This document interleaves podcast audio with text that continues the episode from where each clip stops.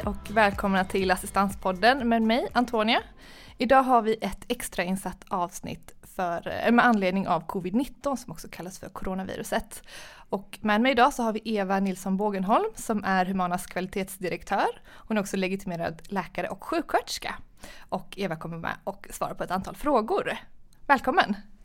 Tack så jättemycket, väldigt kul att få vara med i den här podden och eh, känns väldigt bra att kunna vara med och berätta lite grann om hur, vad som händer när det gäller coronavirusets eh, spridning i samhället. Så jag hoppas jag kan hjälpa till och eh, svara på en del frågor kring det.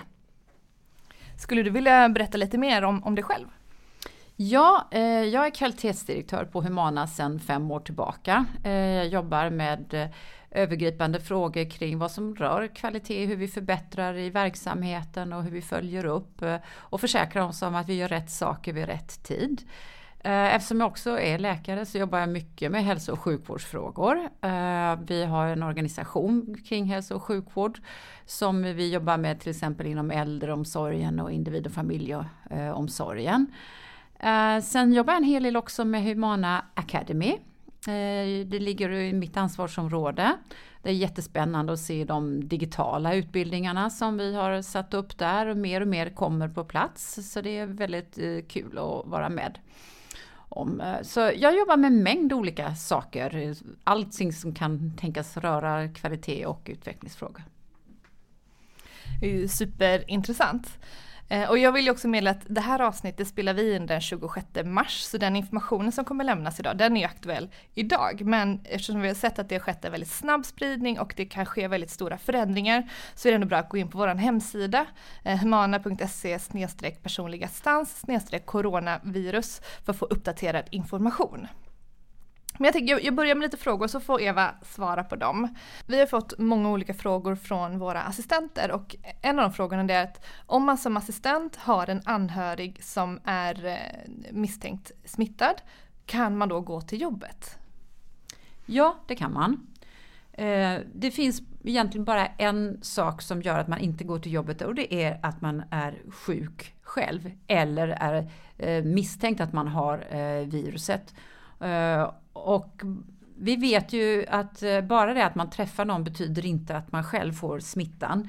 Så att eh, man ska arbeta så länge man inte har några luftvägssymptom. Och sen är det klart, sen ska man ju tänka på då, om det den anhörig man har ska man ju själv försöka att undvika att komma så nära då som möjligt under den tiden den anhörige är sjuk. Men man sprider inte smittan vidare till någon om man inte själv har sjukdomen. Det är jätteviktigt att komma ihåg. Man sprider bara smitta när man har symptom. Så om det är så att man har varit Säg man varit utomlands, som har varit i kanske Italien och kommit hit till Sverige. Eh, om man har inga symptom, kan man fortfarande då gå till jobbet? Ja, det kan man.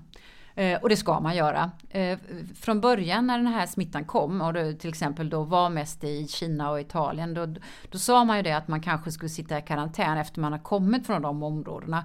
Men det gäller ju inte längre för att nu finns ju smittan i hela världen. Och eh, det, det man säger är att man ska vara så uppmärksam man bara kan på om man har några symptom som skulle kunna tyda på att man själv Eh, har sjukdomen. För det är bara då man smittar man kan ju faktiskt ha befunnit sig i ett av de här områdena och ändå inte få smittan och då sprider du ju heller inte den vidare. Just det. Men vi säger så här att vi har en situation där vi har en, en kund som, som är frisk men kunden bor tillsammans med, eh, med sin, sina föräldrar som, som har eh, smittan. Kan, ska assistenten då fortfarande komma och jobba och kanske då riskera att bli smittad av kundens anhöriga? Ja, det är ju så att assistansen behövs ju fortfarande eh, och eh, då måste vi utföra den. Eh, och där tycker jag det är jätteviktigt att man har en diskussion med kunden och familjen. Finns det någon möjlighet att kunden inte umgås så mycket med den sjuka anhöriga? Finns det möjligen två toaletter i bostaden som man kan skilja upp då så att assistenterna och kunden inte är så nära den som är smittad. Eh, och jag tänker också det är viktigt att man inte delar handduk till exempel med någon som är smittad för där kan viruset eh, överleva eh, en, en stund. Man ska heller inte dela sängkläder och så vidare med en som är, är sjuk. Så att alltid när man vet att någon är smittad så gäller det ju att man försöker hålla avstånd till den personen och att då eh, i det här fallet med den, eh, när kundens anhörig är sjuk, att man verkligen tänker noga på det, att eh, försöka vara så långt ifrån som det går med, med den som är, är sjuk. Eh, ibland går, är det väldigt enkelt för man har en stor bostad. Ibland är det väldigt svårt för man har bara en liten bostad. Och då får man helt enkelt göra det bästa av det. Eh, det som är viktigt är att komma ihåg att eh, kundens behov av assistans försvinner ju inte. Eh, och det är ju oavsett om det är kunden själv eller en närstående som har coronaviruset. Och där måste vi fortsätta arbeta och sen så ska vi se till att vi, vi har så bra skydd som möjligt för att ni som jobbar som assistenter inte ska bli smittade. Om det skulle vara så att vi har en kund som hamnar på sjukhus eh, på grund av just coronasmittan, ska assistenterna följa med och arbeta då på, på sjukhuset? Det bestämmer inte vi i det här fallet därför att som det är nu på sjukhusen om det är en person som läggs in på grund av att man har eh, covid-19 som sjukdomen heter som coronaviruset eh, upp, eh, bidrar, utvecklas till. Då är det sjukvården som bestämmer vilka som får vara på sjukhuset. Så antingen är det då den, den läkaren som är ansvarig för kunden som då blir patient i sjukvården. Eller så kan det vara smittskyddsenheten i den regionen där man är. Eh, för de gör alltid en bedömning av vilka som får komma in på sjukhus. Idag är det så att man säger till de flesta att eh, eller alla som behöver komma på sjukhus att man inte ska ta med sig anhöriga eller andra personer eh, överhuvudtaget om det inte är absolut nödvändigt. Så även när det gäller assistansen så är det sjukvården som bestämmer. Eh, staten har ju börjat förbereda på att man eventuellt kommer behöva stänga skolor framöver. Eh, men man har också sagt att eh, barn till vissa samhällskritiska yrkesgrupper ska kunna fortsätta gå i skolan. Vet du om personliga assistenter tillhör just den här samhällsviktiga yrkesgruppen? Mm. Från Humanas perspektiv så är det helt självklart att assistenter tillhör den gruppen. Och Eh, vi har haft en hel del kontakter eh, både från Humana och också från eh, organisationen Vårdföretagarna där vi ser att de flesta räknar ju med att assistenter självklart är en samhällsviktig funktion. Eh, som det är nu så har man ju bestämt sig för att eh, inte stänga skolor. Eh, om det trots allt skulle ske så är det ju viktigt att eh, vård, omsorg och assistans fortgår som vanligt. Och jag har svårt att se att man inte skulle räkna in assistenter i, i denna gruppen. Eh, som det ser ut nu så känner jag mig trygg med att eh, assistenter definitivt är en del i det. Och det innebär ju då att man får fortsätta arbeta och eh, fortsatt ha barnomsorg eller skola för sina barn. Eh, och det är ju ganska många yrkesgrupper som räknas in som samhällsviktiga. Så det här är jätteviktigt för att samhället ska helt enkelt fortgå som näst, eller så, van, så nära vanlighet som det går. Mm. Men vilka åtgärder anser du vara viktigast just för från staten och myndigheten för den situation som finns idag när det gäller just smittan av coronaviruset? Eh, jag tycker det är viktigt att eh, vi, som vi har gjort i Sverige, verkligen följer råden från Folkhälsomyndigheten. Eh, och, det vi har sett i Sverige är ju att regeringen och alla politiker, även de i opposition, är väldigt lyssnande till vad myndigheten säger. Och, och, det tycker jag vi ska fortsätta vara. Jag tycker att eh, Folkhälsomyndigheten i Sverige har varit väldigt eh, observant på när det är dags att sätta in olika åtgärder och när man inte behöver göra det. Eh, hela syftet med det här är ju att så få människor som möjligt ska bli smittade och framförallt så få människor som möjligt ska eh, slippa eh, komma till sjukhuset och, och, ha behov av till exempel intensivvård. Eh, och samtidigt så ska samhället kunna eh, snurra på i någorlunda vanlighet i alla fall. Det, det kommer att vara svårt men det gäller ju att eh, minska på påverkan på samhället så mycket som möjligt. Så att, för alla skulle jag vilja säga, lyssna på vad myndigheterna säger och vad regeringen säger. Lyssna inte så mycket på alla de här eh, streetsmarta råden som kommer från sociala medier och så, därför att där sprids en ganska mycket som inte är sant och som kanske inte är i det bästa intresset för oss alla utan lyssna på vad myndigheterna säger. Och det här ändras ju från dag till dag. Eh, och eh, det är viktigt att försöka hänga med så gott det går då på vad som är korrekt fakta och vad som inte är det. Så Eva, vilka skyddsåtgärder har vi inom Human Assistans gjort för att skydda våra personliga assistenter mot coronasmitta? Mm. Då tänker jag först och främst är det ju viktigt att veta att som situationen är i Sverige nu så finns eh, det här viruset i samhället. Och eh, jag tänker att alla, oavsett vad man arbetar med, så ska man ha, eh, tänka på vad man ska göra för att skydda sig själv. Eh, och det handlar ju om att man, man ska ha så lite sociala kontakter som möjligt. Man ska hålla en väldigt god handhygien. Eh, man ska försöka helt enkelt att eh, hålla sig undan smittan så länge som möjligt. Och det gäller också för alla som nu arbetar som assistenter. Ytterligare någonting kommer ju till när man arbetar inom vård och omsorg och assistans och det är ju att man ska vara väldigt uppmärksam om man får symptom på att man skulle kunna ha en luftvägssjukdom. Och det är som vi vet idag väldigt svårt att veta om man bara har en förkylning eller om man faktiskt har fått coronasmittan. Och eh, då har vi sagt så här att det är väldigt viktigt att man stannar hemma från arbetet eh, om man eh, har luftvägssymptom. Inte går till jobbet överhuvudtaget och då ska man verkligen vara uppmärksam på om man har några symptom. Och det skulle jag vilja säga, det är det allra viktigaste när det gäller eh, att jobba som assistent, att man är verkligen uppmärksam på om eh, man har några symptom. Och det gäller naturligtvis också när det gäller våra kunder, att de eh, inte heller då har de symptom så ska man också fundera på eh, om man ska arbeta, om man själv är i riskzon. Så att det, det är mycket, men det, nummer ett är ju att fundera på att alltid ha så god handhygien som möjligt och eh, om det finns smitta i din närhet. Ja men så om vi då har en, en assistansberättigad som är kanske då konstaterat att man har corona. Ska assistenterna komma och jobba hos den kunden då? Ja det måste de ju göra. Eh, den kunden måste få sin assistans utförd eh, precis som vanligt eller så nära som vanligt som möjligt. Eh, är det en assistanskund eh, där man kan hålla avstånd så eh, och man kanske inte behöver något skyddsmaterial för att skydda sig utan man, det räcker att man håller avstånd och man ändå kan utföra assistansen så är det alldeles utmärkt. Är det så att man inte kan hålla avstånd så ska man fundera på vad är det för skyddsutrustning som behövs.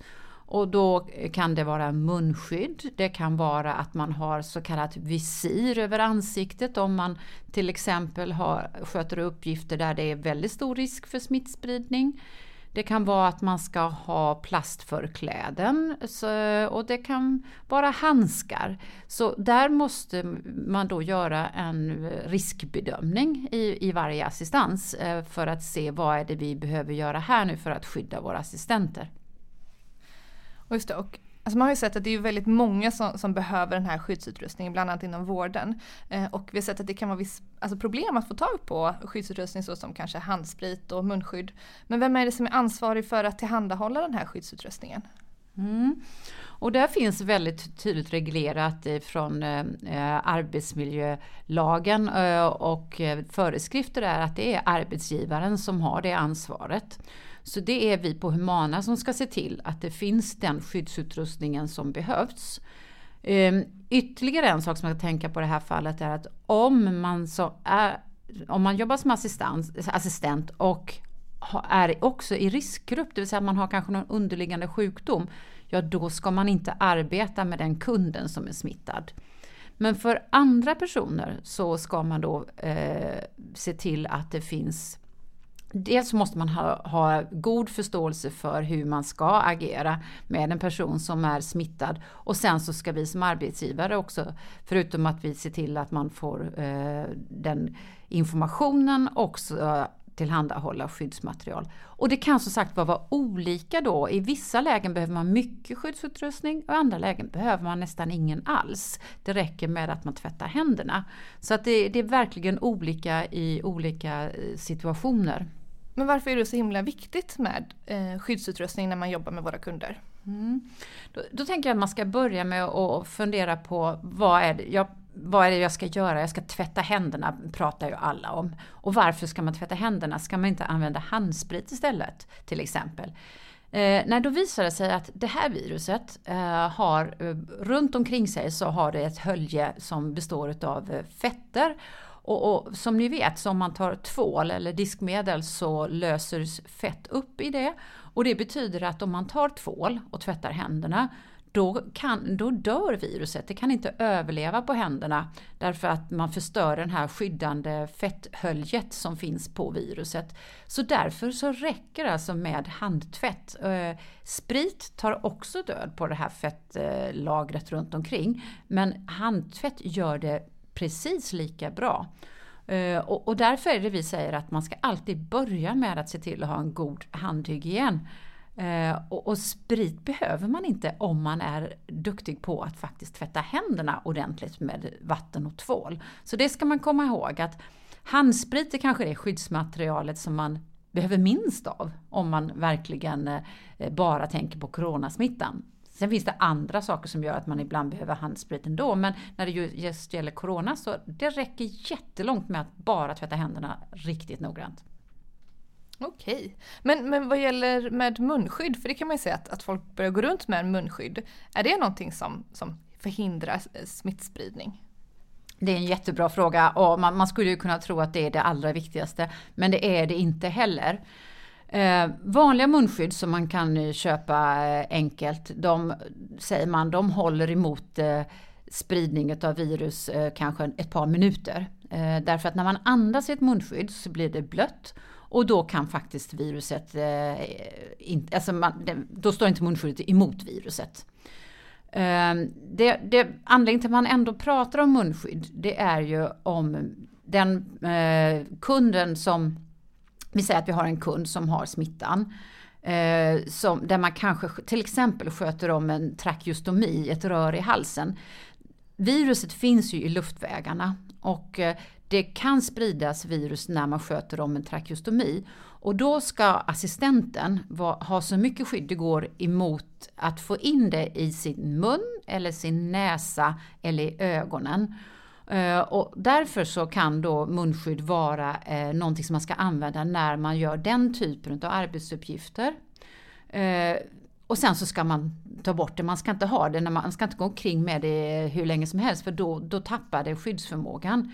Sen finns det olika grader av hur bra munskydd man kan använda då och de allra kraftigaste, de som verkligen håller emot, de använder man ju i infektionssjukvården och på intensivvården. Men, men det, det, vi pratar om här, det är ju de här enklare och de ska man ha bara när man gör sådana arbetsuppgifter där det finns en större risk eh, för att man sprider smittan. Är det samma sak då med de här skyddsvisiren man har för ögonen? Är det just för att förhindra att, att smittan kommer in i ögonen? Mm. Den här smittan är det, kan man för droppsmitta så att eh, i vanliga fall när man pratar och när man eh, hostar så sprider man ju en del utav sin andedräkt och där i finns också då smitta, eh, de här eh, viruserna som kan då spridas. Eh, och en mottagare av viruset får, kan få in det eh, antingen i munnen eller i näsan eller i ögonen. Och då ska man skydda sig mot det och det är därför man också pratar om att man inte ska hålla på och ta eh, sina händer i ansiktet. Man skulle kunna få, tänka sig att man har viruset på på händerna, ja det kommer ju inte in genom huden på händerna. Men när man sen tar sin hand och så pillar man sig i ögonen eller i näsan, då kan man få in viruset där. Eh, så ett visir, om man till exempel ska sköta om eh, en trakeostomi, det här röret i halsen, då är ett visir jättebra för då skyddar man sig mot att få in det luftvägsviruset från den sjuka kunden i det här fallet, att få in det. Så ett visir är jättebra. Tack så jättemycket Eva för att du var här och svarade på de här frågorna. Tack så mycket.